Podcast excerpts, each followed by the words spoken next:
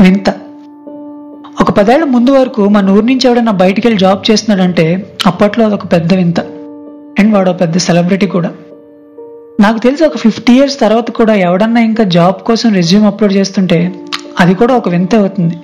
ఎందుకంటే రోజు రోజుకి జనాల్లో పెరుగుతున్న ఇండివిజువలిజం అప్పటికి బాగా ముదిరి ఒకరి కింద పని చేయటాన్ని కూడా వాడు చేతకాంతనం కింద భావించే కాలం జనం తొందరలోనే వస్తారని నా నమ్మకం. సరే పాస్ట్ ఫ్యూచర్ మనకు అనవసరం అనుకుంటే ప్రజెంట్ మాత్రం నువ్వు ఒక గ్రాడ్యుయేట్ అయ్యి పొరపాటున కనుక నీకు ఒక ఉద్యోగం రాకపోతే ఇప్పుడు అదొక పెద్ద వింత. పైగా నువ్వు ఇంటి నుంచి బయటకు వచ్చిన ప్రతిసారి మన సోల్జర్ అభినందన్ని పాకిస్తాన్ ఆర్మీ వాళ్ళు ఇంటర్గేట్ చేసినట్టు ఏం చేసినావు బాబు? అంటూ ప్రశ్నలు లోడ్ చేసిన ఏకే ఫార్టీ సెవెన్ నీ మీదకి ఎక్కువ పెడతారు. కర్మకాలి నువ్వు జాబ్ ట్రైల్స్ అన్నావంటే అదేదో జిహాద్ అన్న పదం అనేసినట్టు నువ్వేదో బ్యాంక్ రాబరీ చేసినట్టు నీ వైపు ఒక చూపు చూస్తారు. ఇంకా ఆ పాక్ ఆర్మీ వాళ్ళే బెటర్ మనోడికి టీ అన్న ఇచ్చారు.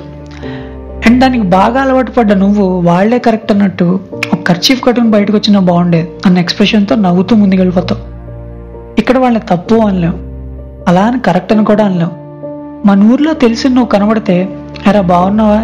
ఏం చేస్తున్నావు? అని అంటారు కానీ ఎరా ఈసారి ట్రంప్ గెలిచాడా? మన బైడెన్ గెలిచాడా? అని అడగరు కదా. కొన్ని కొన్ని అంతే తప్పవు.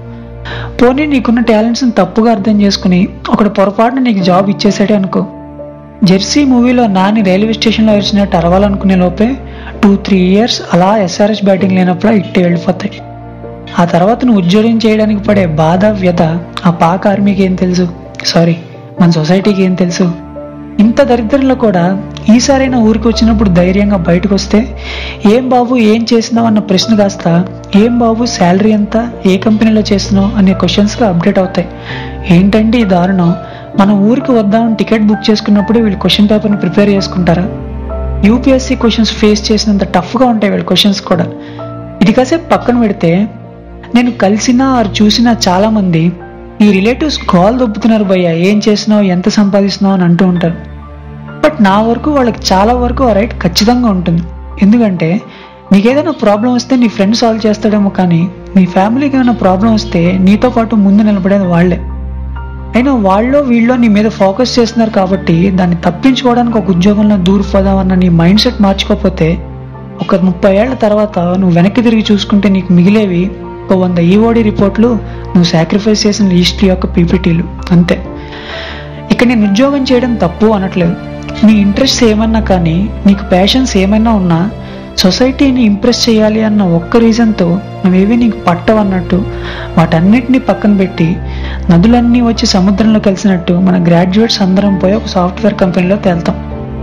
ఆ తర్వాత ఈఎంఐలు క్రెడిట్ కార్డులు అంటూ మనం అనుభవించేవి భవసాగరాలు కాదండి భవభవ సాగరాలు.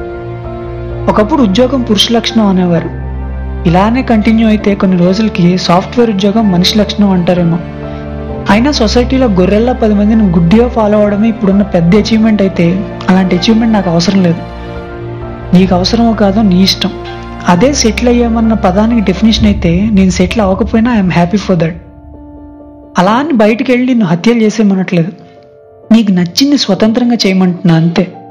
దానికి కొంత టైం పట్టినా వీ కెన్ వెయిట్ ఫైనల్గా ఒక పెద్ద ఆయన చెప్పినట్టు జీవితం అంటే ప్రాసెస్ ఆఫ్ లైఫ్ని బతికున్నప్పుడే బాగా అనుభవించి జీవి చావు లేదా ముక్తి పొందాలి.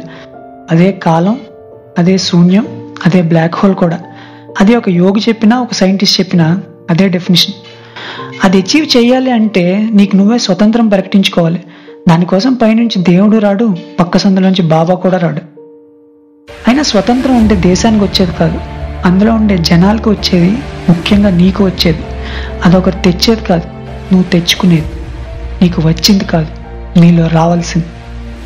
जय हिंद।